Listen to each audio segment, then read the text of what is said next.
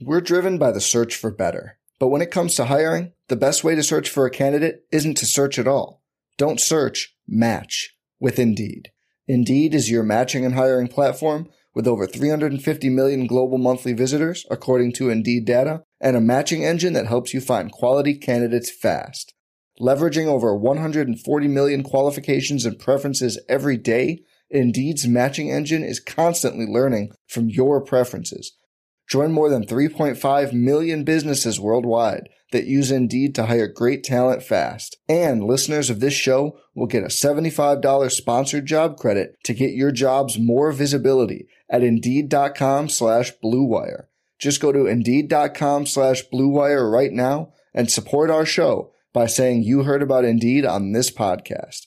Indeed.com slash BlueWire. Terms and conditions apply. Need to hire? You need Indeed.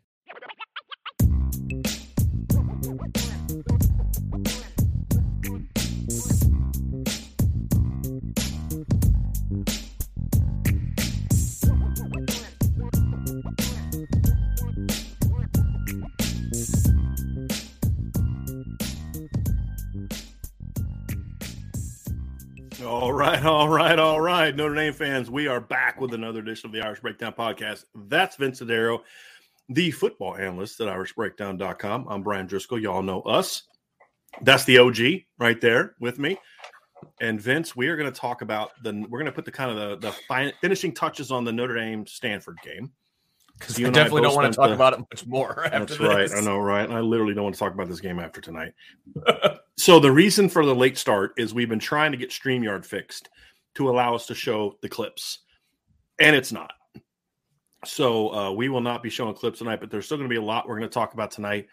We're going to talk about a lot of the a lot of offense tonight. We're going to talk about some defense because the defense is not blameless by any stretch of the imagination. Nope we're going to talk a lot about the offense, just kind of what we thought went wrong against Stanford, and then also how some of the stuff against Stanford was indicative events of bigger picture problems.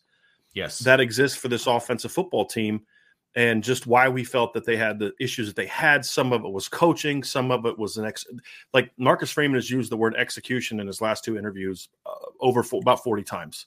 Yeah, and there's some truth to that right? I mean, it is an execution problem, but my my issue is the manner in which it's discussed. We'll talk a little bit about that. You guys, I know, talked a lot about that in your previous show. We're going to talk about it related relative to the Stanford game. So we're going to try to right. keep it about Stanford and then how that you know what that impacts and how that impacts other things. So that's what we're going to discuss today, Vince. And and I think the first thing you know that I want to talk about is just the reason we're going to talk about the offense is the defense did not play well. It didn't. The defense didn't play well, but the defense right. gave up 16 points right? And and yes, your offense scored to give you a lead and the defense gave it right back. I get that. But did you really think that 14 points was going to be enough? And then you, you know, there just was so many different aspects of this that were disappointing. And you're talking about a team that had given up over 30 points a game last year, had given over 30 points a game in 2020, was giving up over 30 points a game this year, had lost 11 straight games to FBS opponents. You know, people talking about, well, you know, they don't have the roster. I'm like, look, dog, we're not talking about playing 2012 Stanford. Right. We're not exactly. talking about playing. We're not talking yeah. about playing Clemson or Bama or House. They were talking about playing freaking Stanford, who has gone 11 straight games without beating an FBS opponent and a team that uh, eight of those 11 losses were by double digits, Vince. And so you scored 14 points. That's not good enough. And for for all the people that want to say, well, it was Drew Pyne. Okay, Drew Pyne did not play well Saturday. And we're going to talk through some of the stuff that he missed, but there was a sure. lot of things where you're asking him to do things that you shouldn't be asking him to do. And you've went away from the things that you should have been doing with him. And we'll discuss that a little bit tonight. We're driven by the search for better. But when it comes to hiring, the best way to search for a candidate isn't to search at all. Don't search, match with Indeed. Indeed is your matching and hiring platform with over 350 million global monthly visitors, according to Indeed data, and a matching engine that helps you find quality candidates fast. Leveraging over 140 million qualifications and preferences every day, Indeed's matching engine is constantly learning from your preferences. Join more than 3.5 million businesses worldwide that use Indeed to hire great talent fast. And listeners of this show will get a $75 sponsored job credit to get your jobs more visibility at Indeed.com slash BlueWire. Just go to Indeed.com slash BlueWire right now and support our show by saying you heard about Indeed on this podcast. Indeed.com slash BlueWire. Terms and conditions apply. Need to hire? You need Indeed. Hey, it's Kaley Cuoco for Priceline. Ready to go to your happy place for a happy price? Well, why didn't you say so? Just download the Priceline app right now and save up to 60% on hotels. So whether it's Cousin Kevin's Kazoo concert in Kansas City, go Kevin, or Becky's Bachelorette Bash in Bermuda, you never have to miss a trip ever again. So download the Priceline app today. Your savings are waiting. Go to your happy place for a happy price. Go to your happy price, Priceline. Well, we're going to start with the run game. And there's a few things with the run game that were were frustrating. If you watch the film, Vince, and, and I'm not sure if you did watch a lot of the offense or if you just watched. I focused on the defense primarily, okay. but I remember I remember watching the offense on Saturday. I was actually more impressed with the play of the offensive line after the fact. Yeah. They were constantly running into outnumbered boxes. Right. There was one play in the second, early in the second half, where they ran a, a out of twelve personnel, basically ace formation, right? Just kind of like mm-hmm. you know two by two out of twelve, and they just they ran into literally a ten man box, and yeah. Chris Tyree ran for like seven yards because the offensive line just kind of pushed everybody forward. Mm-hmm. You know, and it was just it was just they actually did a pretty good job. There just was constantly somebody that they couldn't block there, which is what happens when you don't run RPOs and when the way that you run the football kind of is a giveaway that you're not going to throw the football, right? And we'll, we'll, get into some of that as well. But so I was actually more impressed with. I thought Zeke Correll played a really good football game. I mean, everybody's going to have a miss snap here and there. I thought Zeke continues to ascend. You know, Joe Alt was pretty good in this game. Blake Fisher was a little up and down. Josh Lugg was okay. He was some good snaps, some not so great snaps. Jarrett Patterson was okay. Thought Zeke played pretty well, but as a whole, I thought they played wellish. Sure. And and but they were constantly running into num- outnumbered boxes. And a perfect example is they tried running counter. One of the plays I wanted to bring up, and you know what I might actually be able to do, Vince, is just to kind of show it. Some of this stuff we can actually show because it's just clips of it. So I'm gonna I'm gonna MacGyver this a little bit, Vince. So yeah, gonna, I love it. We're we're, we're gonna it. we're gonna do well, a little bit here actually. Well, while you're but, doing that, we we yeah. talked about this in the previous show uh, earlier today. Was that you can't, you know, somebody said, well, you, you can't run behind this line and blah, blah, blah. That you're putting yeah. the line at a severe disadvantage. That's not on right. them. Who, somebody it, said that in your guys' show? Yeah. Yeah. yeah. I don't know what you're watching at that point. Right. I, and, I really that's, ex- that's really exactly don't. right. You're like, well, you can't do anything if they're not moving guys. Well, when well, it's five versus 10. But they were, though. That's, that's the exactly thing. Is they right. Were. I'm gonna I'm gonna pull up this play real quick. So this is the counter play. Remember the counter play they tried to run out of 13 personnel? That they just kindly just completely got dominated, right? Mm-hmm. I do. I mean, it, it, was it was one of those things where it's kind of like, um, I don't know what you're supposed to do. So let me pull this up. So can people still hear us? Uh, I just want to make sure when this overlay is up that people can still hear us. For example, okay. So Vince, this this is a, a counter play. Mm-hmm. Look at this. This is a ten man box basically. Yeah. Right. And they're trying to run counter. Now, the the problem is that out of this play, Vince, is let me just make sure I got this one. This is yeah, this is the counter play. You don't have enough guys to block everybody. So you're trying to run counter in, in an opposite direction, and you don't have enough guys to account for. So the reason this they're running counter, I believe this play went to the right, Vince, was supposed mm-hmm. to go to the right. But the problem is you didn't have you don't have enough guys to block everybody. Right. You know, you've only got eight blockers. See, one, two, three, four, five, six, seven, eight blockers, one running back, one one quarterback, and they've got 10 guys in the box. Correct. Right. Well, and you're trying to run a misdirection play from the 13 yard line against that look. And then people are like, well, line didn't block anybody. I believe the guy that came running through Vince was the the safety to the top. So if you look, the guy that's over the left guard, and there was literally no one there to account for him. He ran mm-hmm. backside. I mean, two guys, oh, I'm sorry, three guys, see, eight, two guys in this look, you just literally, no matter what happens, you can't block them. You can't block them, especially on a misdirection play, which is a naturally slower developing play, which is okay. The slow developing is not, there's nothing wrong with slow developing plays. But against this look, it's just, it's just a bad look. Exactly. I mean, you're, you're not going to have, you're not going to have success against that look, Vince. Right. And those are things that we saw really a, a lot this game. You know, you talked scheme. about the jet that's sweep scheme yes. and coaching, right? That's not yes. execution. Yes. I just want to I just want to make sure I'm I'm I'm clarifying for everybody because you said he used the word execution 40 times in two right. press conferences. Well, this is an execution. Right. That's that's scheme Right. and coaching. Right. And you could say, look, here's the here's the thing. If I wanted to be a prick and just hammer a coach because I didn't like him, I could find something like that in every single game Absolutely. that every single team plays. I could. But this is something that happens a lot. And that's the problem that that you're finding is there's times they're going to line up in 13 personnel and there's just there's just nobody there. There's nobody to block.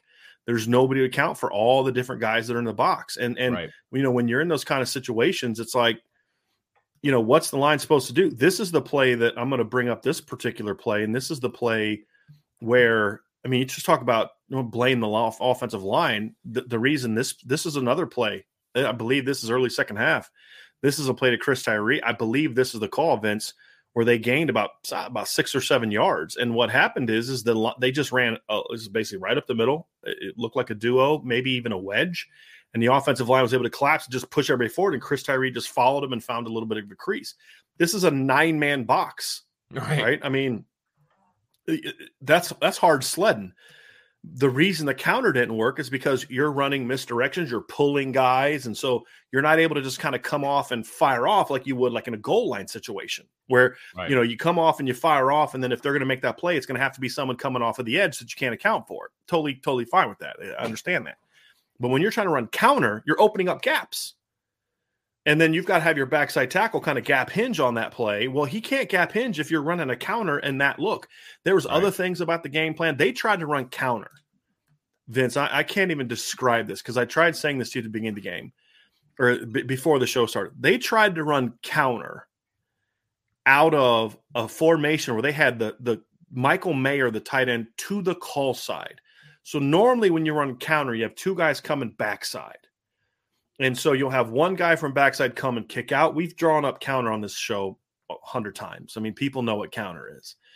And then they'll bring a backside guy. Now, there's two different types of ways to do it. One, you can bring a running back around on counter. I mean, I've, I've, I've in my coaching days, we've called it all three ways. You have a guard, to, you, the old school counter tray, which is the backside guard and tackle. You don't see that a ton anymore, Vince. Right. You don't see counter tray a ton anymore. Or you can bring the tight end from a an offset position and and and have him be kind of the kick Notre- out, and then the, and the Notre guard. Dame loves to do that. Like, Or they- I mean, the they- guard kicks out, and the tight end wraps. That's Right. normally how they do it, Vince. they like that. You can also do it with like an offset back, where you can have the Sure. back sort of be the kick out, and then the guard wraps, or vice versa, depending on how you want to do it. Counter and Power O are very similar schemes. It's just you're getting to a little bit different way. Power O is a little bit more of a quick hitter downhill kind of thing, Mhm. where you like have a fullback or a tight end right there to just kick the edge out. Then Kinda you, like you know you G wrap doing from backside when they were in the Dame I all game. formation. Right. Yeah, that one. Right. So there's different ways to do that. But what Mhm. Notre Dame did against Stanford was they tried to counter with the play side tight end. So instead of bringing a tight end from the backside where he can get some momentum and kind of go around, instead they tried to bring him here. So then he faked a counter and then went back into the hole with no momentum. And I'm like, that is just trying to be smarter than everybody else, but it but not. And, and my whole thing is the problem with all of that is Stanford is a slow defense. And when you went through an entire game and you ran, I'm sorry, two outside run plays, the other was the goal line play. And I and I wanted to bring that up as well, Vince, because I want to explain Yeah. what Coach Freeman was talking about today. Don't And why that that one specifically? He did. Well, he said Okay. that Tommy told him that Coach Rees told him that that that, that they didn't have the look that they needed, and Coach told him to run it anyway. Which I I I- pray that that's just him trying to protect his coordinator.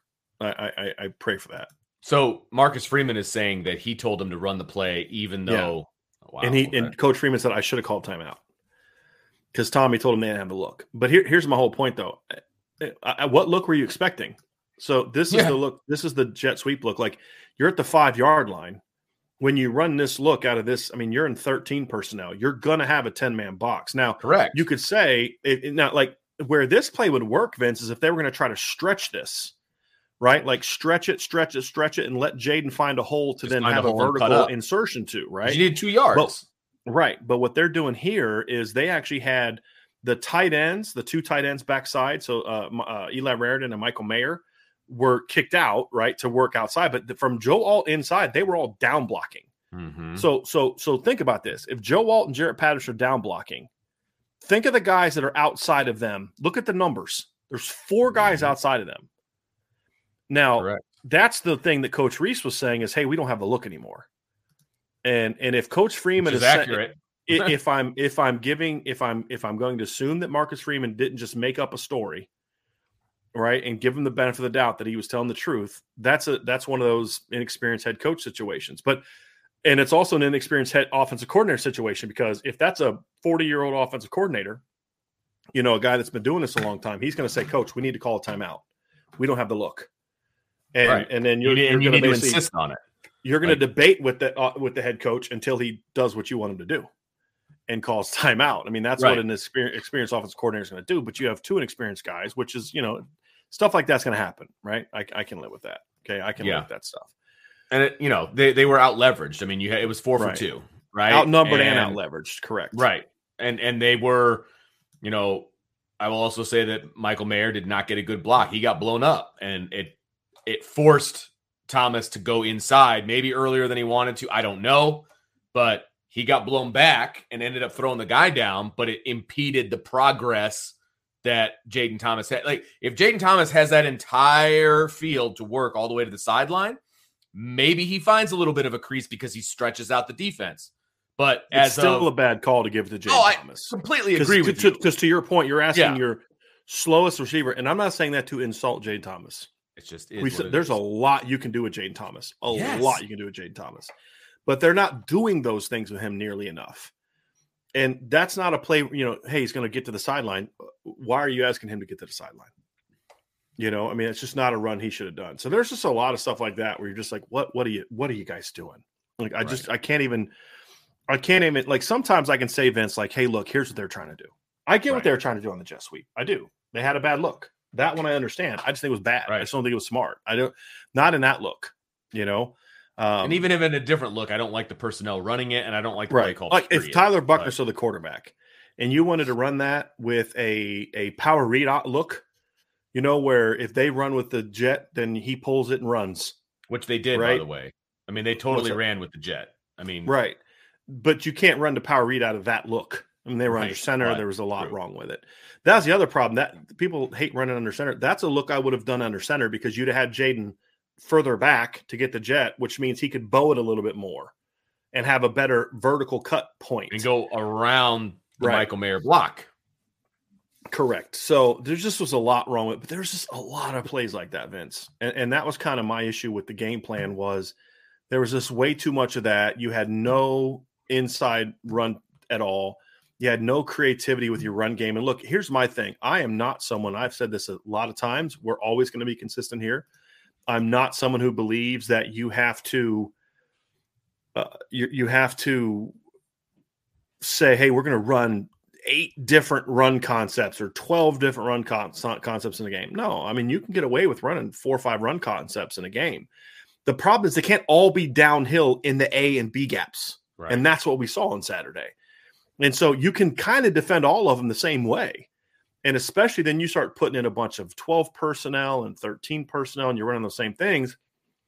And then you're wondering why we're always outnumbered and why we're not getting the movement. I mean, again, you're getting movement, but why it doesn't look like you're getting movement because if I got two block, like why does a double team work? Two guys block one guy and get movement.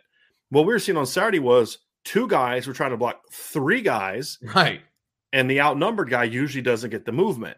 Right. There was a lot of that, and that's why, in the fact that Notre Dame does almost no RPO, and when they do, it's like some mm-hmm. little kind of designed RPO to slide route. There's nothing to say. Hey, if they want to bring ten in the box against eleven personnel, then we're going to take a shot out field, or we're going to take a slant, right. or we're going to run a glance, or we're going to do whatever the case may be.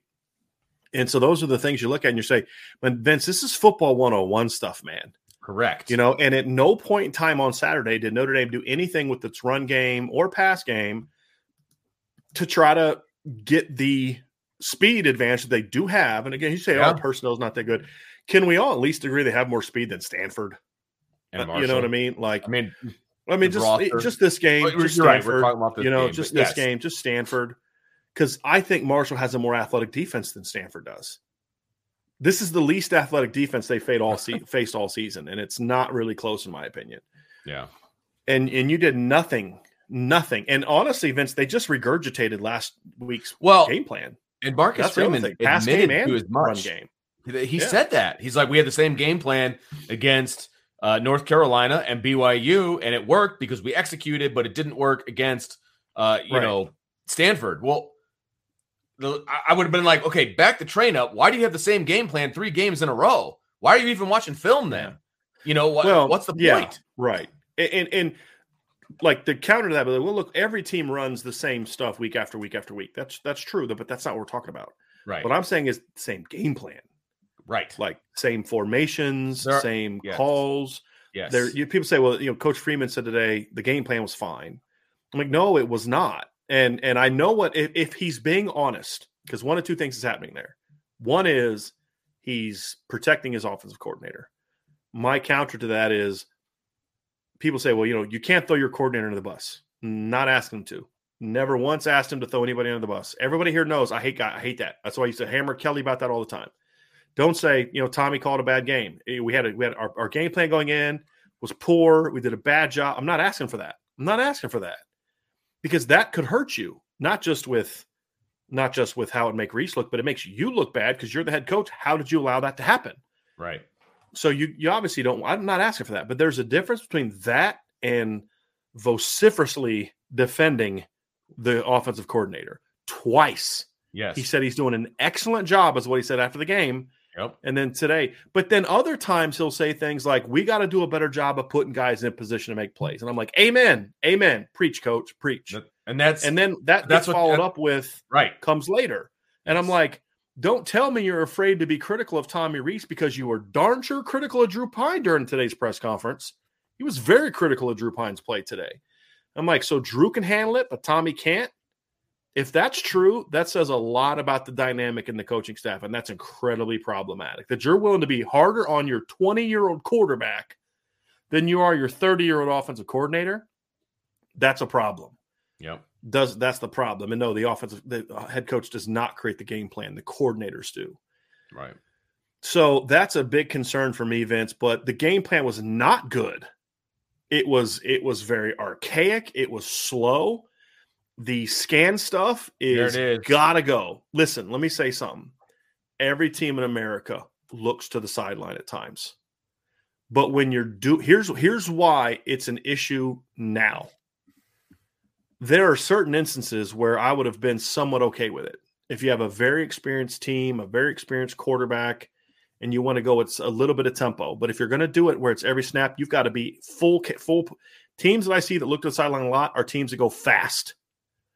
The problem with doing it the way Notre Dame does it, where it's every play, is you have no momentum and no rhythm. Vince, Mhm. you get up to the line of scrimmage slowly, you look to the sideline, and one of two things is happening. One is you're either getting a call. Well, one of three things is happening.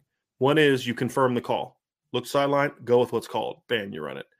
The other is check to something else. Or number three is, and Freeman said this last week, sometimes we'll get up to line scrimmage and there's no there's no call. Like there's no there's like they don't have a play called.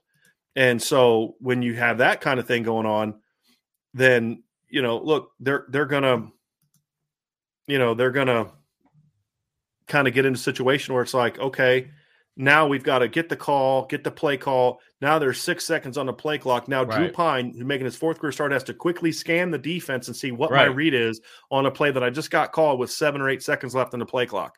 That Right. is not putting your quarterback in position to be successful. And then there's plays where he's having a full field read. He's having a full field read. And there's some calls we're gonna uh, actually let's. I'm gonna try to kind of. It's not an ideal situation, everybody, because the, of Streamyard, and so we can't point things out. But I'm gonna try to Right. to add some things that, that I can, but none of the past stuff really makes a lot of sense to just show up because I'd have to try to talk through it. But for example, there's a play where you've got like a go route. It's a two by two formation. You've got a go route and an out cut by Michael Mayer. Backside, you've got a deep drag. It's kind of deep over. So it's not an in, it's not a drag. It's like kind of an up and over. So it's like a climb route, is what I call it. Okay. Vince, I don't know if you guys called it the same thing. It's kind of up, like at a 45, then up and then kind of over behind the backers that way. We call that a climb route. We, were, we weren't And that so- complicated. We, we didn't have that okay. particular route in the tree. And then backside, you had a deep corner or deep Yeah. stop route and then a swing.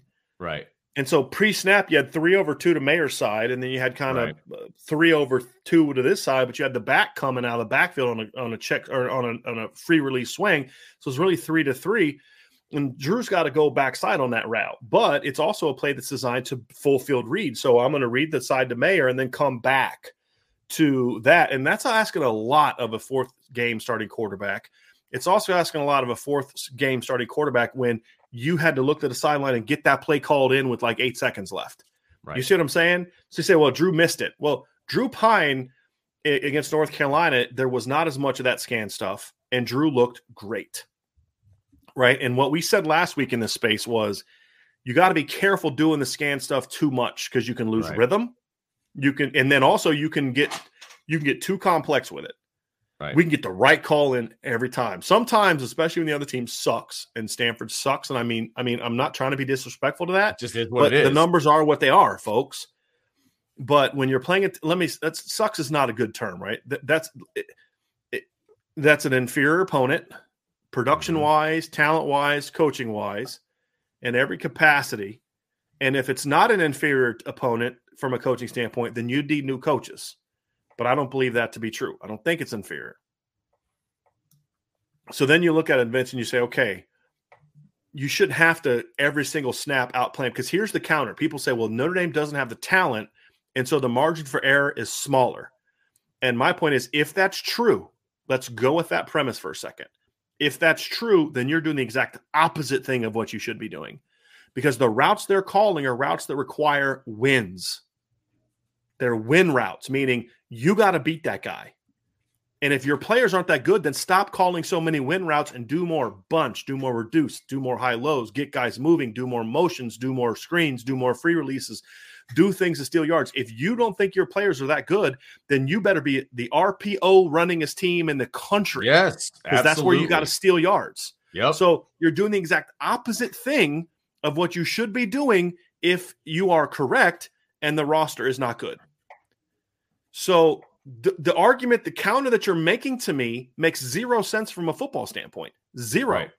If your talent's not good, why are you only throwing Lorenzo Styles the ball on go routes where he's got to win one on one? Now, where some of those throws off target? Sure. Does Lorenzo need to fight for the ball a little bit better? Yeah, sure, he does. But if you're telling me your talent's not good, why are you running that call? Why are you running? Right. And why are you running it to him? Why aren't you running it to Deion Colzie or Tobias Merriweather, who you can at least just say, hey, just just throw it up to? Just they're bigger than that guy. Just throw it up, give him a chance. Right. So then you look at some of the past stuff, and so then some of the misses by Drew start to make sense. Like, okay, I get that. I see why he missed that. You know, and then when a kid is not confident in what's happening in front of him, Vince, then what's going to happen is he's going to then what? Vince, when you had a quarterback in your Mhm. career, and I know you've had times where you've got a inexperienced quarterback and a really good skill player. When a kid is not sure of what's going to happen, what's his automatic go to? He goes right, to sure the what's going on. guy he just going to- trusts. I'm just going to yeah, hundred percent. and he is super patient with letting Mayer get open. But when it's another player, he's quick to go away from it and go back to Mayer. That's something Correct. Drew's going to have to get back on. But who's coaching him up to do that? Exactly. Wait, I, He's a may- junior. Yes. He's a junior. a true so at junior. some point in time, when, when when look the last two two of the last three quarterbacks that Notre Dame has had, well, actually three of the last four. What's the complaint been? It was the complaint with Ian Book. It was a complaint with Tyler Buchner. It's a complaint with Drew Pyne.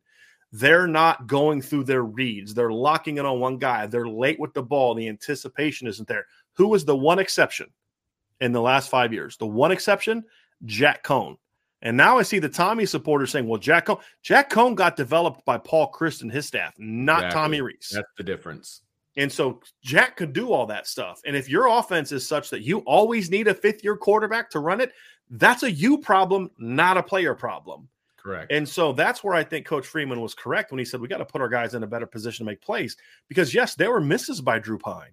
And some of the misses, I'm like, okay, that's not coaching, right? Like I know Tommy Rees didn't coach him up to throw the ball 18 feet over Braden Lenzy's head when Yeah. was wide open for a touchdown. right. That's that's not on him, right? Right. That that's not on Rees. But coach, coach, kids are going to have those misses. I've seen good coach uh, play. I've seen Trevor Lawrence just sail a ball and just get mad at himself. It's going to happen. But when it's then compounded by all the other stuff, that's when your offense stalls. Correct. And so then you're you're doing stuff where you've got a lot of times you've got You got very slow developing routes. There's not. A, I mean, you're just you're asking guys to just constantly free release. That's and then that, that's been the know, complaint just, though for years with this mm-hmm. offense. It was our guys are better than yours, and these are what we're good. This is what we're going to do to prove that we're better, and that's all we know how to do. That's what we do. There's never the we're going to scheme to get guys open. We saw a little bit of that in in Drew's first two starts.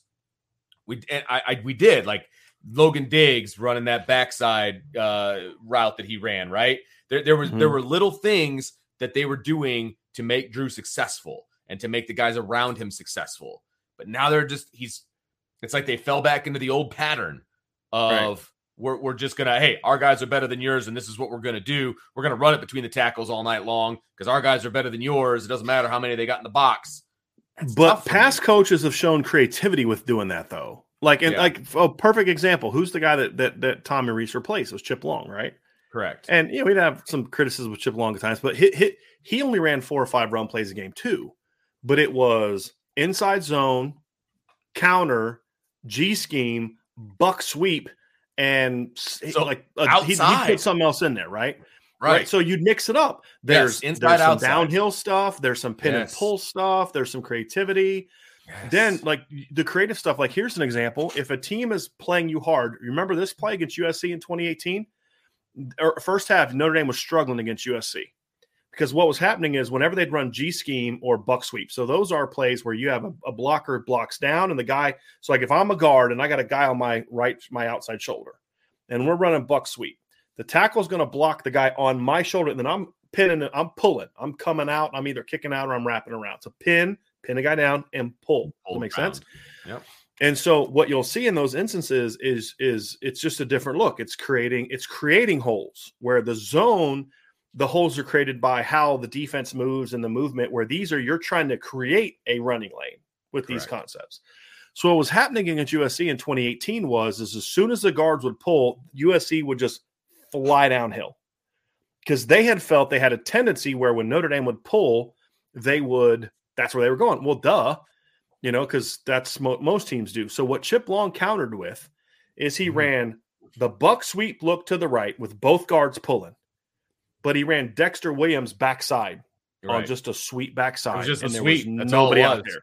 Cole I, I feel like he threw that up in the dirt. Yeah. you know what I mean? Yeah. Like I feel yeah. like, hey, this is what they're doing up front. They're watching our up front. Yeah, they're king the guards. Just right. do that and then go. Just go. Right.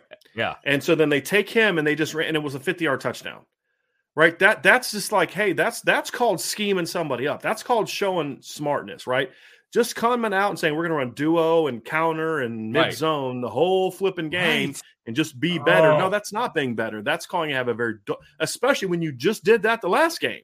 Right. Right. So Stanford knew what was coming and they were prepared for it. Stanford yeah. could also tell, you could tell the way when you go back and watch film, you can tell that Stanford kind of had a pretty good idea when it was run or pass. Yes. Because you could see how the safeties would manipulate before the snap. Like they feel, they feel pretty strong it's going to be run here. And more often than not, they were correct.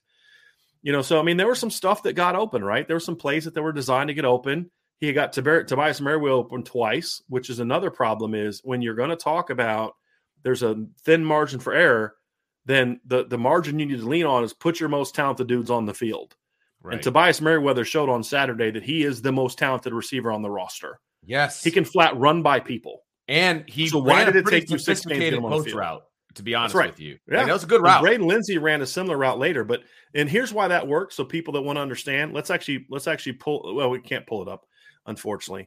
Uh, but what happened was is the safety. So they ran a three by one to that side. So it was twelve personnel. So it was a great call. It was one of the best calls of the year by Coach Rees. They run a three by one. Actually, I can actually pull up the. four. I can at least show. I can at least show yeah. the formation and show the. So we can kind of talk through it that way. So just let me let me just pull this up here real quick, and so you all can get a look at what what the play looked like. So again, I can't chalkboard it up today, but you can at least get a, a sense of my what favorite it looks part. like. It's my favorite part of the show. I know I'm bummed about it. So this is what the play is. So this is out of 12 personnel. So this is a really good call, right? So let's look at the numbers. You got five guys up front. You got three guys on the second level. That's eight in a box, and you have a safety that's clearly playing the run. And then you've got one on ones outside. So Notre Dame ran a little bit of a play action here, but so what you had at the bottom of the screen is Mitchell Evans. Mitchell Evans runs like a 10 yard out cut to take away that defender. And then Michael Mayer ran a backside seam. It was kind of, it wasn't really a backside seam. It looked like a backside seam, Vince. But basically, what you could see from Mayer was he was actually attacking the leverage of the safety. Correct. Because once Yeah. he got leverage on him, then he ran, he flattened it out and ran across his face. Right. So basically, what Mayer was He's doing trying to is you get- occupy get- the safety. well, that's occupy or cross his face to where now you're the target. So basically, make that safety make a decision. Is he running Correct. with you or is he going to drop deep? Right. So Mayer does a great job of getting across. And then what, what Tobias does, so if you can see on this route, the safety's lined up inside of Tobias. Yep. So Vince, you've heard me say this before. What's my first release teaching point when I'm talking to a receiver? Attack the leverage of the defender because the Correct. reason he's playing you there is because he's trying to protect something with his leverage. Okay. Yep. So He Tobias does a great job, Vince. His worst, his first step was kind of working inside. Then once he eats the leverage up, then you see Tobias square the guy up Mhm. and then gets on. T- so he gets now then. So he works inside, gets vertical on a stem. He's got now the leverage advantage is gone. So now this guy is like, okay, this guy took my leverage away. Now he can beat me outside or inside. And so then Tobias leans him outside. The guy opens his hips and he just smokes him to the post. And that's the Yeah. same thing Braden Lenzy did on the play. He got, and Braden was even more open than He Tobias was was. so open. But that's Braden did the same thing. It was a really well run route. And Tobias, but the thing with Tobias is, is he's so long that he got over the top of the guy. And once he gets over the top of the guy, if you just throw it over the over to the top, he's there's no chance. Yeah. The first time Drew had so the first time Tobias ran got open, it was a trips formation, and he ran a wide fade. They ran double in cuts, double quick ends outside, and the Tobias ran a wide fade. And then and then it was open, and just Drew just put you know you and I talked about in the press about he just put too much mustard on it, and it didn't give Tobias a chance to run underneath it. He needed to float Second little more. He did a much better job of that. He threw it over the top. It got up and over the defense, and he allowed Tobias to run underneath it. He Right. outran him, made a, it was a great ball, great ball by Drew. But but my point is, Vince is if you'd have hit this in the first quarter, and it was there in the first quarter, that opens up so much other stuff for you running the football later. This was the first play of the fourth quarter, and I just love the fact that Tobias's first catch the it was a fourth quarter throw that put the team up. They were trailing in the fourth quarter, so you know, hey, I guess you can trust him now, right? Since he came through in the fourth freaking quarter of a game you were Good losing. Lord. You know, but he steps up. But my point is, you do stuff like this early, so that way it opens up those other opportunities. This was one of the best calls that Coach Rees made. He it was great formationally. It was great from the setup. It was great where we we you know the the route concepts. We're going to stress Stanford. It's a high low concept, right? It's done from a little bit of a of a horizontal alignment, stretch alignment, but it's really a, a, a, it's it's a vertical concept because you have the mm-hmm. out and then the deep you know the deep end and then the post coming out over top of it. So great call here, Yeah. great execution, and it was a play where where Drew's got one read, the safety. If he goes back, throw it to Mayer. If he comes up, throw it over the top. Drew had confidence in it. He let it rip. It was accurate. It was on point. This wasn't a full field read. And guess what? Drew had Yeah. confidence Keep it in a simple. clutch moment. In a clutch moment. And when they did things like this, it was a little bit easier for him. And you know, there were some other times he missed that I can't necessarily hammer him for it. But you know, the, the OC for it, other than hey, you're the offensive coordinator, so you know, do your job, right? So anyway, Vince, this was one of the calls that I really liked in the game. But my Sure. point is, is here's what bothers me about it. It's a great call, coach. Great design, great personnel usage, all of it. Here's the problem. Why did you wait till the second half to do that? and why That's did you the like back to it though either? Either Lou- one. Lou- right, right. Well, because once they got the 14-13 lead, Well, then they you know, down they were- but well, yeah, or there was like 16-14 and they still kept trying to just like run the football, but that's a Yeah, different conversation for a different day. okay. The point being is you had those looks in the first half. Why was that not part of your game plan early? You went to that because nothing else is working. That's that's basically why you went to that play. Nothing else was really working. My thing is that should have been a part of your early game plan. And, and you, I, I've shared this story with people in the chat before. That's what the story that Lou Somogyi has told me about. You know, Rocket Ismail's first game, and I'm, I'm not comparing Rocket Ismail to to to Tobias Merriweather. They're different players, and Rocket was uh, just but it's they have a similar impact and that they are legit vertical players who can stretch the field. Correct. The the point here is the reason that this was a frustrating thing is because what Lou the story Lou had told is is Lou uh, had Tony Rice and Rocket together and he said you're just going to go and he said to Tony Rice just throw it to Rocket. He says just drop back and throw it as far as you can because you know that's about the only way you could hit Rocket on a go route is if you threw it as far as you could. And he's like, I don't care. And, Lou, and Lou's comment was, I don't care if it's incomplete. I don't care anything. He goes because I want Michigan to know that they're going to have to per- cover that though all night and be prepared to cover that all night. And and that's a I mean it's a again it's a it's a cheesy story but that's part of what game planning is is like look correct. I know what the, I part of being a good game planner is saying it's not just about coming up with some plays that can work. It's about knowing what your opponent is going to do. And if I'm a coach and I know that this is what we are good at and this is how teams are going to play us and I know what our def our, our offense is trying to do early so I'm going to be prepared to counter that or give you something to chew on before you have a chance to figure out the other stuff. That should have been a play they called on the first or second series of the game. Yep. First or second series of the game, where you go 12 personnel, because what is 12 personnel for Vince for Notre Dame? Very heavy run alignment. Absolutely. What do they do when Tobias Merriweather has been in the game so far this year? Run the ball. Mm-hmm. The, every cue that you have would have told the other team this is a run. And then you bang it over top of their head. What are they going to have to do the rest of the game? They're, they're going to be in trouble because now it's like, okay, and we've talked about this in 2017. What, how did Chip Long get USC to back off their off their defense in 2017? On the first three series of the game, he ran a reverse, a post for a touchdown, and a back shoulder, deep out shoulder, backside shoulder to Kevin Stepherson for a touchdown. Once they hit him over the top and hit him with the reverse, it's like mm, we got nothing. nothing we can do. Right. We can't stop their run without putting numbers in the box. When we put numbers in the box, they throw it over our freaking head, right? Or run a reverse. What, what are we supposed right. to do? And then what right. did USC do for the rest of the game? They quit.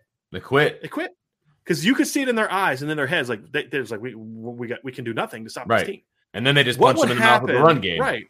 What would happen if this Notre Dame team came out on their first series and Drew Pyne throws a post route for a 60 yard, 70 yard t- post route for a touchdown? Stanford, even if it's not a touchdown, what if he just throws a 50 yard bomb? Tobias catches it, and the guy tackles him. Right. Right. It's like, okay, well, now shoot, this isn't good. Right. You know, and then the next series you come out and you throw that wide fade to him and, and you hit that for third. Even if you miss it, though, here's the thing even the miss, this is what the miss says to Stanford. You better, you better be, we're going to go, we're going to go back to that. And I promise you he's not missing next time. Mm-hmm. Is that, is that the risk you want to run? We can't cover this kid, but we're okay. We're just going to hope the quarterback can never complete the pass. Quarterback who's completed over 70% of his passes the last two games. Because don't you love it how all these people are telling us that Drew Pyne was the savior the last two weeks and now he stinks? It's like, yeah. How, how, how about he was neither?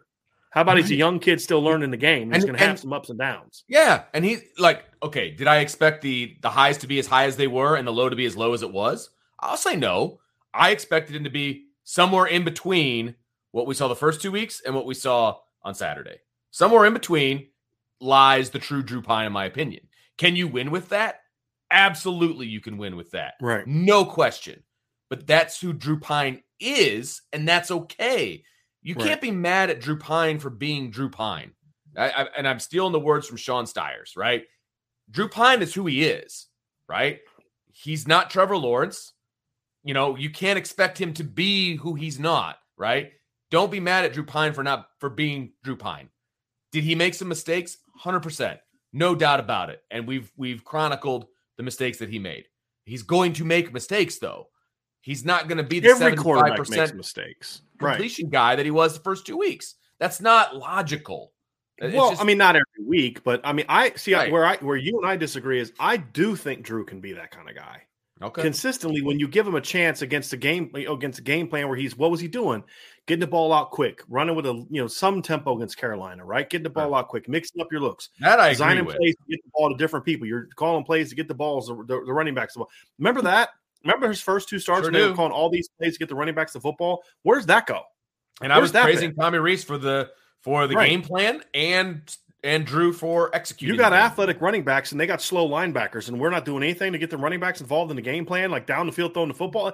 It's just stuff like that, Vince. We're like, no, no, that the game plan was not faulty. They just regurgitated last week's game plan. Well, Right. uh, you know, Well, guess specifically what? the run game. Their coaches watch can. film too, y'all. Right. That's specifically well, the, run game was the pass game was pretty similar too, Vince. I mean, it, Eh, the no, whole thing but was I'm- pretty similar. But I don't even care about that. If they run the proper run game plan, hit some outside stuff, you know, bang them like that, and I think that opens up everything else, and you can continue Right. to run the ball and That's you can do what you wanted to That's do. it. That's my That's issue. it. You can run. You, Be- you can be a run first team. I have no problem with that. Because you have to what is that- correctly? What does that pass call to Tobias do? You used your run game and Mayer to bait Yes. him into that. Yes, exactly. And that's my thing, right? You can be a run first team, but if Stanford has a strength on defense, if they even have one, where is it? It's right up So the they're middle. okay in the box. They're okay in right, the box. Right. Yeah. So if they like their their strength, and I'm not saying it's a big strength, but their strength is up the middle. What are you doing? because what, just- what Ryan and I said last week, Vince, is because they like to get their safeties. Their safeties are good in the run. yes, And the game plan Notre Dame had was mm. to get their safeties in the run. Look what happened the one time they asked the safety to, to cover a slot down the field. What happened? got beat by a true got freshman. smoked. Got smoked by a kid who you couldn't trust the first five games of the year. Right. I, I say that I- sarcastically. yes, you do. So those are my problems. It's we're back to the same old, same old stuff of when it doesn't work, we're going to be critical of the coordinator, the co- the quarterback, but then not the coordinator. And you know, it, it, it's just look, Drew Pyne is a better quarterback than some people give him credit for, and not as good of a quarterback as some other people. I mean, he's a solid quarterback. Yes, And if, absolutely. if you give some play, put some players around him, you could beat a lot of teams with Drew Pyne. You just beat North Carolina and BYU at Drew Pyne. So don't tell me that when you lose to freaking Stanford that the talent's not good enough. right, that's- exactly. Bull crap. right. That's the same bullcrap excuse making we had with Brian Kelly throughout his entire career when people would justify why he was 3 and 16 against teams in the top 10. Well, I don't have the players. Whose job is it to get the players? But again, we're not even talking about a record against top 10 teams, Vince. We're talking about Stanford, who was 1 and 11 coming into that game. 1 and 11 coming into that game. 0 and 11 against against FBS teams. correct. 0 and 11 against FBS teams. And I'm supposed to believe that Drew Pyne doesn't have the talent to beat them when he went on the road and hung up 45 on North Carolina. He hung up 28 on BYU. And I'm supposed to believe that Drew Pyne doesn't have the talent to put up more than 14 on Stanford? Or maybe you didn't put him in a position to be successful. You turned him into a drop back quarterback. Gone was the pocket movement. Gone was the the the as there was some play action, but gone was the quick stuff. Gone was the stuff where to the backs. Yeah. Because what was the stuff to the backs? It was one read. It was this to this. You know what was the play? What was the stuff the mayor? It was this to this on against Carolina. It was it was a two man seam route on the touchdown to Lorenzo Styles. Read it inside out, baby. Take where take where it goes. Now you're now oh, he had he had two good games. So now let's put these full field reads in the game. We're asking him to scan place side to backside. Let's go with a scan offense every single play, which gives him no chance to get in rhythm. Gives the because here's the thing, folks. You know what the defense does when the offense is looking to the sidelines? They're looking to the sidelines. They're looking to the to get sidelines. their yes. call. And then they're, I mean, uh, no decent defense is just going to stand where they told them to stand. You know, they're going to do some kind of moves, and then Drew's get that gets that call, and then okay, like if you're going to scan every play, your team better be freaking hustling the line of scrimmage, getting getting as soon as the ball's set, you're lined up and ready to go. You know what you have to do in those instances? Every now and then, you actually got to snap gotta it and go. go, You got to go. right? Correct. right? And, and hey, it- it- like I've seen good offensive coordinators go tempo and literally run. I saw Chip Long do this at Minnesota, at Memphis one time. They went tempo and they literally ran G scheme left or right for like eight straight plays right down the field. They just lined up and ran it because it's just like you need to know that we will do this to you. But if you're getting up the line of scrimmage, th- th- they know you're not going to snap it because they're going to wait. And guess what? The defense is going to let you. Then the D coordinator is going to say, "Let's see what Notre Dame lines up in," and then we'll make our call. Yeah. Like they think the defense is back there saying, "Oh, what are they going to do? What are they going to do? I don't know. I don't know. We've got our call, but we're just going to sit here and wait for them to make their call and not do anything the whole time." Okay, all right. Now they got their call. No, they're going to be freaking looking at what you're lined up in, Exactly. right? And so then it just the whole thing is just silly. And then you're going to say it's Drew Pyne's fault, right? I just I'm so and look, I'm a I was a Tyler Buchner guy. I thought Tyler Buchner should have been starting quarterback. I'm not someone who advocated for Drew Pyne being starter, but what we did say is you can beat a lot of teams if you use Drew Pyne correctly. Absolutely, no. They used him correctly against North Carolina. They didn't use him as correctly against BYU, at least you know at, at times, but at times they did. They let him get some quick reads out, and but then they come to this game and it's like let's show everyone how smart we are again. And it just some of the stuff they did is just it was just made no sense. Some of the stuff was just events it just made no sense. And so that was the frustrating thing for me in this game is I just look at this stuff and I'm like, yeah, he had some misses. He forced some balls. There was a corner out to Mitchell Evans that was open, and he just locked in on Michael Mayer. Well, we told you that was a problem last week. And this Yes, is what like somebody on Twitter was like, well, if they would have won, you'd be saying the same stuff. You wouldn't be saying this. And I said, yeah, I would because Yeah, we we, said this last week against BYU. Go back and watch any yeah, of the it worked shows. last week, but but yes, you And- can't keep doing this. But see, we talked about that in the previous show too. We have talked many, many times about how easy it is, and I, I use the word easy relatively, how easy it is to coach up a team after a win, right? To me, when you beat BYU, you threw it to Michael, you forced a lot of stuff into Michael Mayer, you were successful doing that. That's great. And here's what you say as a coach. Okay, here's this one where you got it to Michael Mayer, you forced it in, but look at where these other guys are and look at this guy that's open or look at this guy that's open and how we could have gone to that. Hey, great job getting it to Mayer. That's fine. But look where else we could have gone. You have to coach him up in Mhm. that regard. It felt like to me, and this is me talking, it felt like to me, it was more like a butt slap. Hey, great job. Let's go to next week. Like Right. it wasn't coached, you know, Right. hey, you did a great job getting it to Mayer. Let's do it again. Like Right. it wasn't That's how- that's like what it looked like other options. Yes. That's what it That's looked what- like to me. Me too. And everybody's like, well, you know, you can't justify missing that many throws. Yeah, you can. Any football coach, any former football coach, current football coach, former player, current player will tell you if I'm not sure what I'm doing, I'm not going to play with the same confidence and release. And you could see that Drew was uncomfortable with where to go with the football He because they were asking him to do more game. this week. Yes. There was full field scans and all this different kind of stuff. And and that's the reality of it. And, and the fact is, is like you put him in a bad position. Now, were some of those throws just bad misses by Drew? Yeah. Yeah. But those are then compounded by all the other stuff you're doing that's not giving your offense a chance to, to make those plays. right. That's the problem. Right. And so we're back at it again. The coaching is the problem. Let's throw the quarterback under the bus. Right? A kid like like a week ago, Drew was this great player that was completing 70% of his passes and everybody's praising him. One week later, people like bench him for Steve Angeli. Right. Okay, so we can do what? Then have the same problem with Steve Angeli after a couple games of people getting film on him. He's back to not being good. And then now it's like, let's run Paulus the Paulus baby. third. You know, I mean, where where does this end?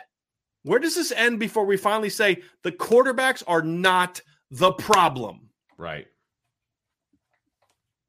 So that's my frustration, Vince, is because your job is to figure out how you can use your scheme and your your talents to get the most out of your players. And what we're seeing right now is the same old story. Because the guy that there's there's now learned from the guy that that brought it here. Is this is about me showing everybody how smart I am. Correct. And, when the it doesn't get executed, it ain't my fault because Right. look how I designed it up. This is because this is look how I called, look how I designed it up. Look how I designed it up. It was open. Right. Yeah, but your kid didn't know how to read it. So I don't care if it's open if he doesn't know how to read it.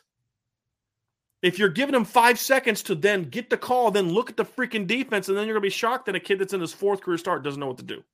Right. Yep. Yep. right? And and and Tende says this. I, I love this comment by Tenday. I'm sorry. Says why wouldn't they know the Stanford game plan to stop 87? We hit six different receivers at BYU. because BYU didn't have a plan to stop us. They figured everybody was going to be like that. When sometimes Drew just made some great balls and it didn't matter. Well, Oh, this game he was off a little bit. He wasn't Right. on in this game, and Right. so it just compounded it. And so those are the things that really frustrate me. Is I'm just tired of people, including Coach Freeman. I was very disappointed in Coach Freeman today, and everybody here knows I'm a big supporter of Marcus Freeman, big supporter of him Me as a football coach. Still am, and my hope is that he's just saying this to protect his coach. But which, which the- I would the- understand. I get it. but the the fact is, is we're now six games in, and Right. we've heard him do this before, and we would say, I think he's just defending his his coach. But then they'd go out the next week and do the same exact thing. Right. And that's a problem. So that tells me maybe he actually believes it. And then he comes out today and he's very critical of Drew Pyne. Go back and read the transcript. He was very critical of Drew Pyne. But yet with Coach Rees, it's no, no, no, no, no. We got to be, we got to treat him with kid gloves, right? Like we, we, you know, he's doing a great job. We love him. You know, you don't want him to get upset, right? I mean, what what are we doing here, right? right? What are we doing here? Because then what's going to happen is you're going to put Steve Angeli in the game, and then he's going to struggle and fail, and then his confidence is going to get shot, and now he's As a true freshman. He's going to be done, right? Like, can't right? Can't have that, right? Cannot have that. So this is what they need to own it. You know what? We put Drew in a bad spot. We asked too much. Right. Why is that we, so much? We, we did. You you if you can't trust your talent to beat Stanford, then go find something else to do. Because you recruited these kids here. Right. Who's been the off? Who's who's been who's been who's the longest tenured member of this coaching staff? Notre Dame. Tom Rees. Tom Rees. Right. All players. He's been the OC for three years now. Who recruited all these kids? Right. Who recruited Deion Colzie? Who recruited Chris Tyree? Who recruited well, and, he? And, you know, and if you're if your issues with the quarterback Tyree. room, if your issues with right. the quarterback room, he's them? the quarterback coach. Right. And right. you know, we we talked about that too. So good programs, right? If you want to You're talk the about one the that Ohio thought Cade State, McNamara was better than KJ Jefferson, not me. Right. It's, not me. And good programs stack quarterback recruits. Okay, these guys want to come in, they want to compete, they don't win the job, they transfer fine, but you got a guy right behind them who's just as good, ready to go. That has not been the case in the quarterback room at Notre Dame. It just hasn't nope. been. And so if you want to complain about the quarterback room, you got to look at the quarterback's coach and the offensive coordinator, who are the same person.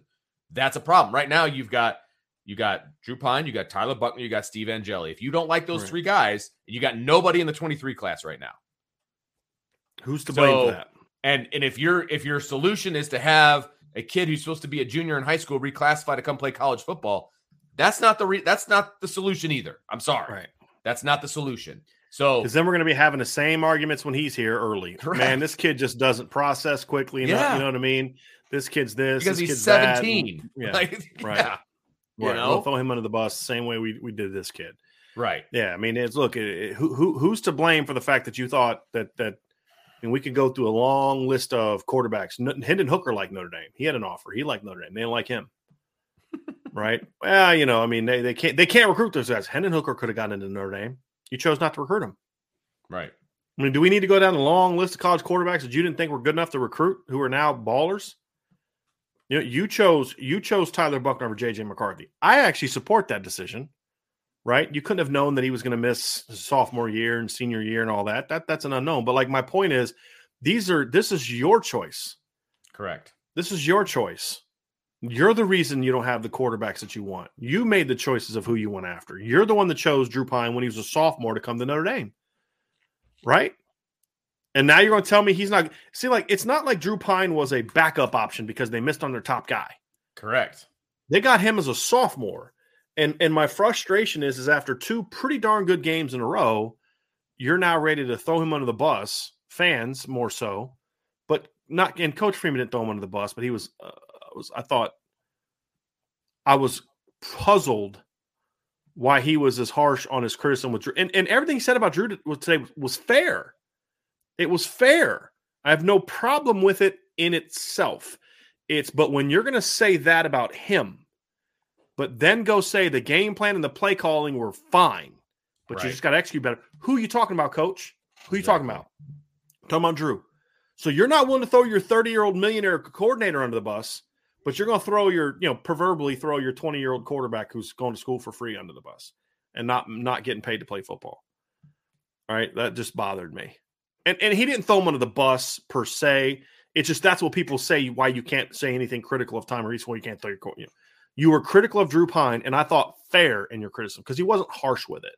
Like I keep saying harsh criticism. The harshness came from the he he was critical. Like there was like, hey man, you got to do better than this. It wasn't harsh in like a a tone of unfairness. It wasn't like saying, well, you know, he's got to snap the ball better in a hurricane. I'm not talking about that. What he said about Drew was correct. And if Drew's not mentally tough enough to handle that kind of criticism, then he can't be the quarterback in Notre Dame. Right. And I, I have full confidence. That, yeah. And I have full confidence Drew Pyne is going to handle that well. Right. My too. problem is why can't your offensive coordinator hear the same criticism? Right. You you called your quarterback out for for mistakes he made. Why aren't you calling your your your head your offensive coordinator out? Uh, you know what? You know, boy, that play we drew up to Tobias was a great play. You know what? We're gonna have to start doing more of that stuff early in games to try to back teams off of our run game. That's not a that's not throwing them under the bus. That's sending a message though. Okay, this is why that kid needed to play. This is what we got to do earlier. And those are the things that we're just not hearing and we need to hear, to be honest with you. And that's what was frustrating. Now, I hope and pray that at the end of the day, this is kind of what we joked about on Saturday night. This is just, you know, buttering him up, telling him he's going to be a made man, come meet us at this house. And as soon as you walk in, it's, you know, proverbially from a coaching Right, standpoint. from a coaching standpoint, you know, but right. but meaning like he they are having that come to Jesus moment in his office. correct. I hope that's actually happening. yes, And and and so publicly I'm going to defend you to the hilt because here's what you could do as a coach. I'm going to defend you because because here's he could be saying, you know, look, people are coming after Tommy. They've been coming after Tommy for a while. I'm gonna I'm gonna defend him publicly, right. but behind the scenes, hey man, what you're doing right now is not okay. How you're going about your business and practice is not okay. I've done a lot of reaching out to different sources over the last couple of weeks, Vince. And what we used to be critical of under Brian Kelly, I'm heard, is worse now. And that is they literally will not practice against a look that doesn't work for that play call. And then you wonder why when teams do things differently that their their pass game struggles.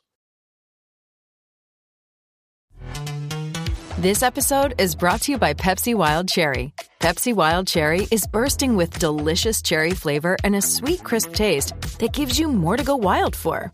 Getting wild may look different these days, but whether it's opting for a solo Friday binge watch or a big night out, everyone can indulge in their wild side with Pepsi Wild Cherry. Also available in Zero Sugar. So grab a Pepsi Wild Cherry and get wild. Join us today during the Jeep Celebration event. Right now, get 20% below MSRP for an average of 15178 under MSRP on the purchase of a 2023 Jeep Grand Cherokee Overland 4xE or Summit 4xE. Not compatible with lease offers or with any other consumer incentive offers. 15,178 average based on 20% below average MSRP from all 2023 Grand Cherokee Overland 4xE and Summit 4xE models in dealer stock. Residency restrictions apply. Take retail delivery from dealer stock by 4 1. Jeep is a registered trademark. So, so what? So what you're saying is the defenses that are set up by the offensive coordinator, the people Right. setting up the game, not in the game plan, but in practice. So here's how it works in practice, right? The offensive coordinator puts a script together, what they want to go over in practice. They will give the defensive staff these are this is how I want you to line no, up. no, no, no. That's No, what no. talking about. It's their own in college. It's their own GAs. So, like when I was coaching as an offensive GA, I Okay. had to draw up the cards Okay, for the defense. So it's the it's the GA. It's that's the off- they get, they're giving it to the defense. This is Oh, how we I want thought you you to meant line up. defensive staff. Yes. No, no, no. They're Yes. giving the cards to the To defense. the saying, scout team defense. Yes, this you. is how we want you to Yep. line up, and they're lining up in ways that the offense will be successful. You can't do that. You you Right. you will. You, No, no, do it early in the week to gain rhythm Fine. because this Yes. is the look That- we think we're gonna fine. have. But as the week goes on, you start mixing up the looks a little you- bit. And I, I mean, I, I've shared the story when I was at gonna say, was where just gonna pull that the- up. Yep. Coach Fincham was like, "I just want you to throw. We're going to play Wabash." He's like, "I just want you to just throw whatever you can think of at us." Right. And it got so bad that at one point in time, he had to say, um, you know, he had to say, uh, he had to come out and say, um, uh, Back off. yeah, you, know, hey, look, man, just chill out a little bit, right? and after a while, it's like, you know, this is what you got to do, man. This is what you got to do. And so, mean, that's where we're at, Vince, is like, you got to be able to do that. You've got to be able to do that. You've got to be able to build on that. So the point is, coach has got to be able to sit down behind the scenes and say, hey, look, this is what we need to do. This is how we need to build. This is what we're going to do. This is who's going to play. I need more 15. I need more 16. Why? Because we don't have outside receivers that are getting a lot of separation vertically right now. So what are we going to do? And we're going to put our big guys in there and go about it that way. And that's going to be the problem. You know what I mean? Yep. So, yeah. Yep. So that's where I'm at. Yeah, no, that makes a lot of sense, and and that that's why everybody we wanted to kind of look at this more big picture today than specific drawing up plays and things of that nature. And granted, the technology didn't agree with us today. And anyway, mm. but we wanted to we wanted to kind of everyone to understand kind of where we're coming from with the game plan talk, right? The the Mhm. play design talk and all of that. You, you can't just throw those terms out into the wind without explaining what we're talking about. So we wanted to make this was a perfect Mhm. scenario. This is a perfect platform to talk about what specifically we are seeing and how it's not changing. And that's a massive problem from a big picture standpoint, not just a Stanford game standpoint, but from a big picture standpoint. Hmm So, Vince, let's get to some super chats here at the end. Yes. And then we're going to wrap this sucker up. sounds good. So, uh, as we've said before, we really only respond to super chats on this. This is not a mailbag type of show, but when you are willing to give us super chats, we will obviously respond to those. you betcha. Uh, Mark Crowan says, Why would Rees's game plan towards Stanford's strength and not change at half? Rees can't be clever for fourth quarter. If you see their weakness, why not change? Uh, you know, well, they did change a little bit to half. That's one of the things I thought they did do, uh, and we were going to talk about this during the show, Mark. But I, I, when we saw your super chat, I decided to hold on to it. They actually did a couple things at the halftime that were better. Like for example, the play to Tobias Merriweather, we didn't see that in the first half, so that makes me think at halftime they said, "Hey, this is a look we think we can get to," Right. because the that that was only their third drive of the second half. So they didn't have the ball a ton in the second half because the defense wasn't making stops, and we didn't spend Right. a lot of time on the defense today. But it just you know that's another. And there were issues on the defense. day. Don't get us wrong, but you can't. Yeah, You've got to be able to score more than 16 points. Right, right. And, and so when you look at it and you say, okay, they started doing more motion with the slots.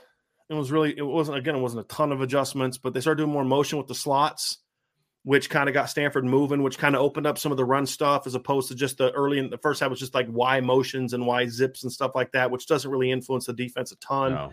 they started moving those guys a little bit more, which kind of influenced Stanford to kind of roll safeties or run guys across a little bit more.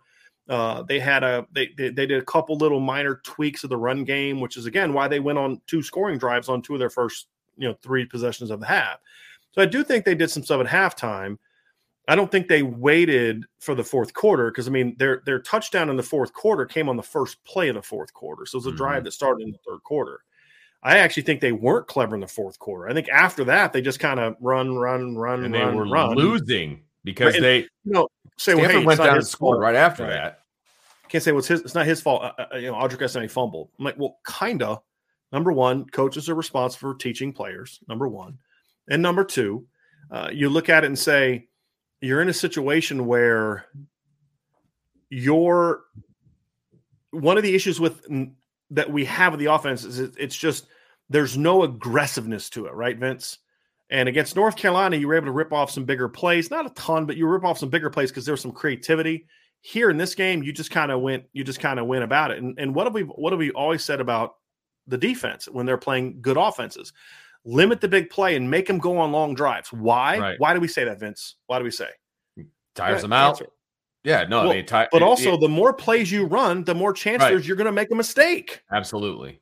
So don't let them have the 60 yard touchdown. Make them make them go because then the quarterback's going to miss. You're going to get a sack. They're going to fumble. You're going to get a tip ball. And I'll tell you what, Stanford put the ball on the ground a lot on Saturday. More so than I remembered when I watched it the first time.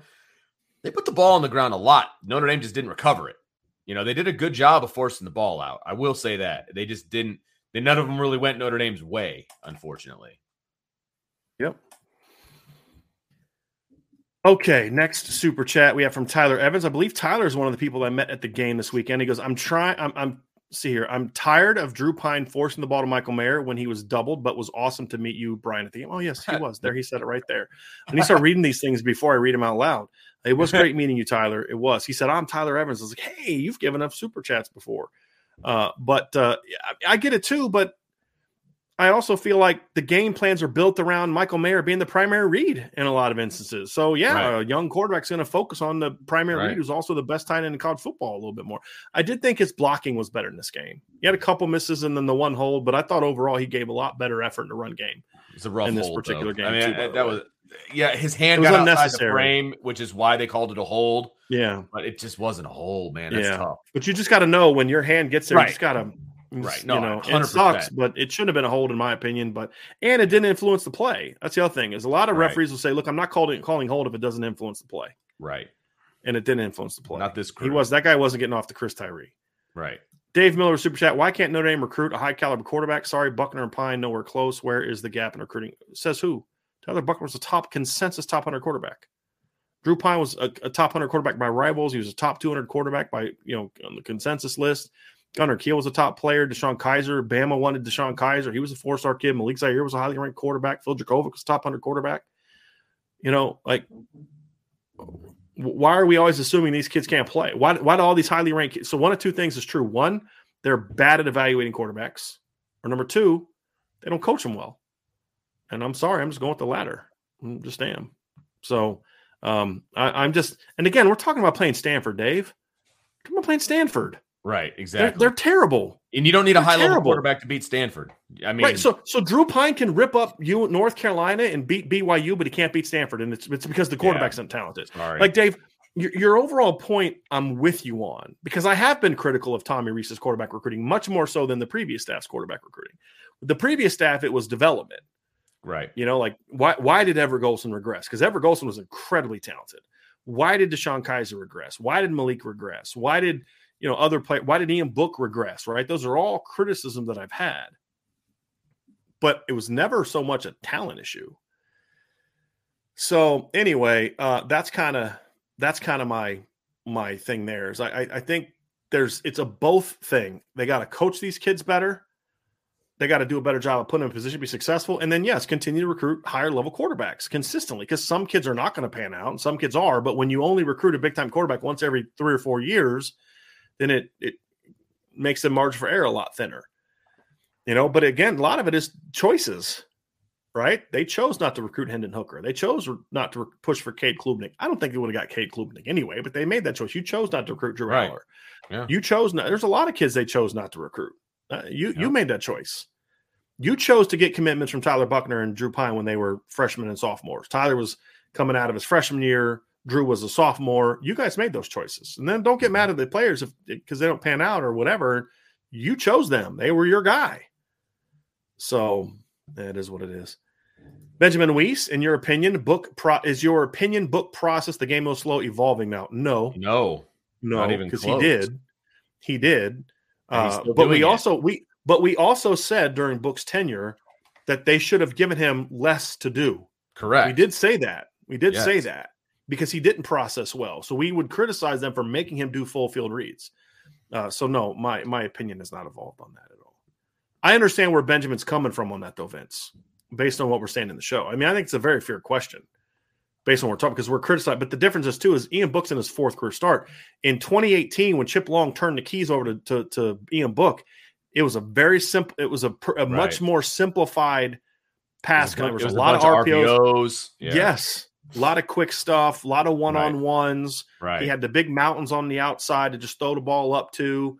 It was a much much better game plan. And, and again, the first two weeks when the, when things were simplified a lot, a lot of stuff to the tight ends, a lot of the backs you're, you're using different parts of your offense and being creative. And then all of a sudden, look, Drew Pyne looks like a genius, right. right? And then you try to go to this full field read and horizontal stretch, static routes, and all this other kind of stuff. And lo and behold, guys aren't getting open on that stuff, and and this well, our Mhm. kids aren't good enough. Okay, no, the, the coaching wasn't good enough either. Demetrius Rex with a super chat. It seems like Rees was forcing Pyne into being a drop back quarterback like he did Buchner against Marshall. Well, Drew Pyne is a drop back quarterback. Yes. What I meant by that, I just want to make sure I'm clear on that. What I meant by that is he was turning him into like a a a quarterback that was doing more like dropping back, like you know, like a pro style type of guy, as opposed to what I thought he did a great job of with Jack Coan last year. When the offense finally got rolling, Vince, it was I'm going to drop back and we're going to be quick. We're going to get the ball out. We're going to move. We're going to get guys running. We're going to cross. We're going to slide. We're going to slant. We're going to do this. And then and then we'll also do some stuff off of that, off play action. So then that set up the downfield stuff even Right. better because they would suck them up not just with the run game, but then also with some of the quick stuff, and then set up the opportunities to get crossing routes, wheel routes. And this year we're just not seeing as much of that stuff. And so, like honestly, you you you should be some looking something close to, you know, what we saw, what we saw last year. You know, so you know, yeah. So I mean, we'll we'll see how it goes. We'll see how it goes. Hopefully they adjust. Hopefully they learn from it. And they yeah, adjust. they have to. Yep. Andrew Burke with a super chat. Thank you, Andrew, very, very much. He says, uh, We're halfway through the season. Where are your letter grades for every position coach, That's like coordinators, whole and head show. coach? I'm not doing grades this year. I mean, it's just, I haven't done grades going into the games. I haven't just haven't done that this year. Uh, but I mean, Notre Dame's three and three, so none of the grades are going to be very good. That's You know, exactly. no nobody is without blame blame or i say blame criticism uh, and i would hope that they would here's the thing one of the things i respected about some of the past coaches that i that i knew pretty well and i've shared stories about chip long and i could share similar stories about mike denbrock and and and tony alford and mike elko and different guys that i've known gotten to know a little bit is when i would be critical of them from a football standpoint they would engage with me yeah. and and what I found with all of them was the only time they ever push back on me is if I got something wrong. So I'll share a story one time. I don't know if I've ever said who the coach was, but a defensive coach in Notre Dame. I not I wasn't I wasn't ripping them, but I said I was explaining why a play didn't work or why I thought, and I said I think they're doing this here in coverage. And the coach hit me. I was like, "Hey, just so you know, I listened to your show. I just want to explain to you, we were actually in this coverage on that play, and what was supposed to happen is this, this, this, this, and this." And he asked me not to say anything publicly per se because he didn't want me to. He didn't want it to look like he was throwing the player under the Right. bus. He said, "I'm just letting you know this is what our coverage was on that play." right. And and I've joked about uh, you know other coaches like, "Hey, look, man, like I I I didn't do a good job today." Like I could never say anything about those coaches that was harsher than what they were saying about themselves Correct. if because that's what great people that's why that's why I never liked Brian Kelly. He just wanted you to praise him all the time. Like, you know, he should have been the one pissed off about his record against top 10 teams, not me, right. right? Because that's his job. And that's what I liked about a lot of those those coaches in the past. Whereas now it's like you're critical of somebody and like they're not going to talk to you again, you know. And, and it's just like, or they get mad, or you know, they sick people on you, or whatever the case may be. And it's like, dude, you should be more pissed about this than I am, you know. And so you know, these co, you know, that's just kind of the way I look at it. Uh, let manager one. I miss the offseason. Those were good times. Great job as always, guys. Yeah, back when hope was alive. Yeah, when you had Um, hope. But look, here's their deal, though. funny, though. This team has an opportunity if they can get things right to still beat a lot. I had a buddy of mine call me tonight, a coach and friend of mine. He was like, you know, man, they're going to lose a bunch of games. I was like, you know, the thing is, I was like, they can beat every team left on their schedule if they would just get their heads out of their behinds. Yes. Maybe they might need to catch a break or two against a couple of those teams, sure. But I mean, they if they can if they can play with Ohio State for four quarters, they can play with anybody else left on their Yes. schedule. Absolutely. Right. And if they can whip North Carolina, then they can play with anybody left on their schedule for the most part. You know what I mean? But they're going to have to make the changes. I hope they do because if they can finally build some momentum, and that's what was so disappointing about this loss is you had a chance to really Yeah. build some momentum, fourth Absolutely. win in a row, and do all that kind of stuff, and you lost it. And and it's just and there's just no excuse for it. And and anyone that wants to make an excuse for it is just not someone I want to have a conversation with. So, yeah, that's it. Kind of where I'm at. So uh, that Vince, that's going to do it for the Super. Actually, we just had one more pop up. Yep. Craig Yes, Sebring said, if we finish six and six or seven and five, do we go to a bowl game, or should we say no to any bowl games? And absolutely should play in bowl games. Yeah. Look, Why not? the only time you should ever say no to a bowl game is if you're going through a coaching change. It's the only time. Right. It's an opportunity for you to to get more work with your players, which any coach worth his grain of salt should want. There's going to be players like if they go seven and five and go to a bowl game, Michael Mayer won't play in the bowl, game, nor should Michael Mayer play in the bowl game, right. nor should Isaiah Foskey play in the bowl game, or anybody else is going pro. Ne- Jarrett Patterson should play in the bowl game, Right. and I'm fine with that. Right? I mean, I, I- I don't like it, but I accept it and I understand it, and, And that's I get the it. world we live I mean, in, and I'm yes, not going to hammer it. them for it. It I used to hammer kids. I used to hammer the is. concept, but now Yeah. I and I still hate the understand it. concept. I still Yes. hate the concept. I hate but it, but I I'm get not it. mad at the kids Yeah. anymore. That's the culture that they are in. That's the environment Correct. they're in. Where that's what's the you know best thing for them. But because of the new, because of the new, the one thing uh, the NCAA's done a couple nice things. The the one thing I've said they did was the four the four game uh, redshirt rule Yeah. because now you can play freshmen and kids who maybe haven't played four games yet Yeah. in a bowl game and, Play 'em in and the save bowl their game. year of eligibility, but you get 15 practices and, and you get to go somewhere remotely. Usually it's at a city where there's going to be something fun to do, Correct. and your kids get to kind of have that last experience together as a team where that Right. team will never be together again. ever. So you, I would be disgusted if Notre Dame turned down a bowl unless the players actually I'd still be if the players said no, we don't want another bowl game. I'd say you got a huge problem with that football team. Yep. You got to start over from scratch and get yourself a new roster.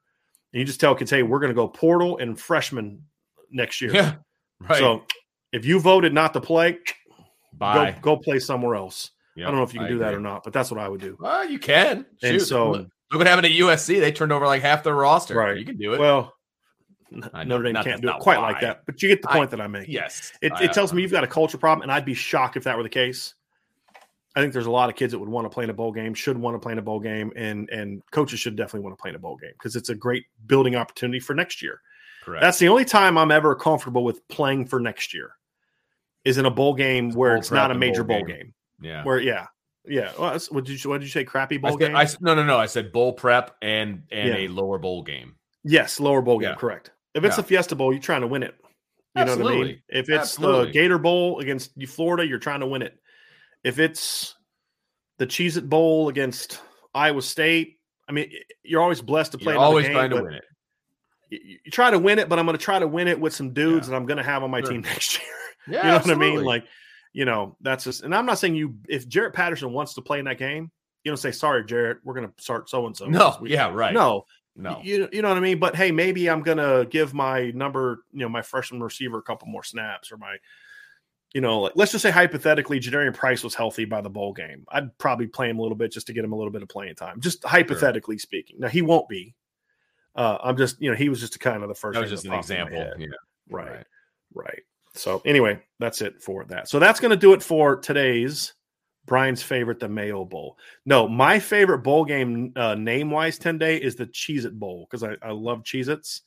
And I just think it'd be cool to kind of go cover that game and just get all the Cheez It swag. Everybody just you know what I mean? Cheez Its. Like that'd be awesome. Like I just have this, I have this dream of going to the Cheez It Bowl and I walk into the media hotel and I go into my room and there's just like bags of Cheez Its or boxes of Cheez Its all over the place. like that's the dream 10 day. That's the dream. So that's why it's the Cheez It Bowl that would be my my I, my pick. I had high hopes. Others. I had high hopes for the uh, media gift last year at the PlayStation mm. Fiesta Bowl. Oh yeah, and, uh, I was severely let down. Severely. Now the players got PlayStations. Yeah, well, yeah. I got a portable charger. Such an, so such an ingrate.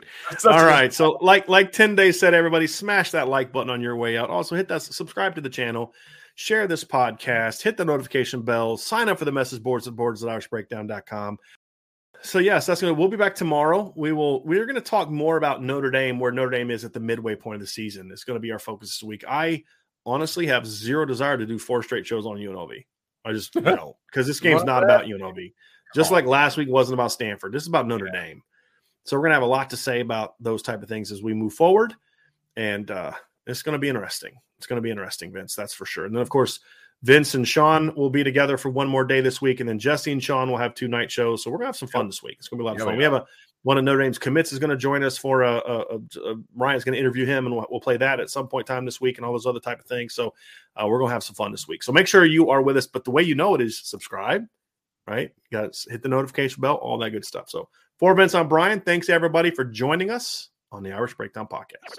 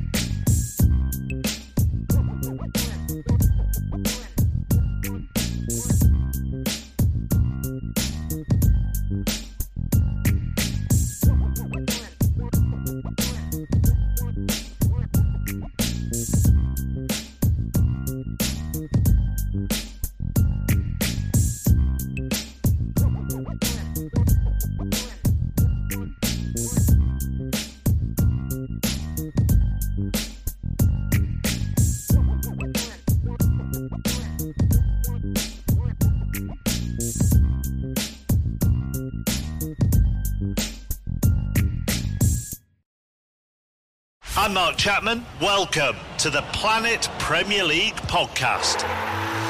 Each week, Cesc Fabregas, Nedum Onuoha, and myself talk all things Premier League. As a player, you don't have time to talk. No. You don't have time to make a plan. You just need to deal with wave after wave after wave. We watched Coach Carter, and he said, "Oh, afterwards, the game's just about doing this for your teammates." And I remember looking around halfway through the film, and half the squad was asleep. Planet Premier League. Listen wherever you get your podcasts.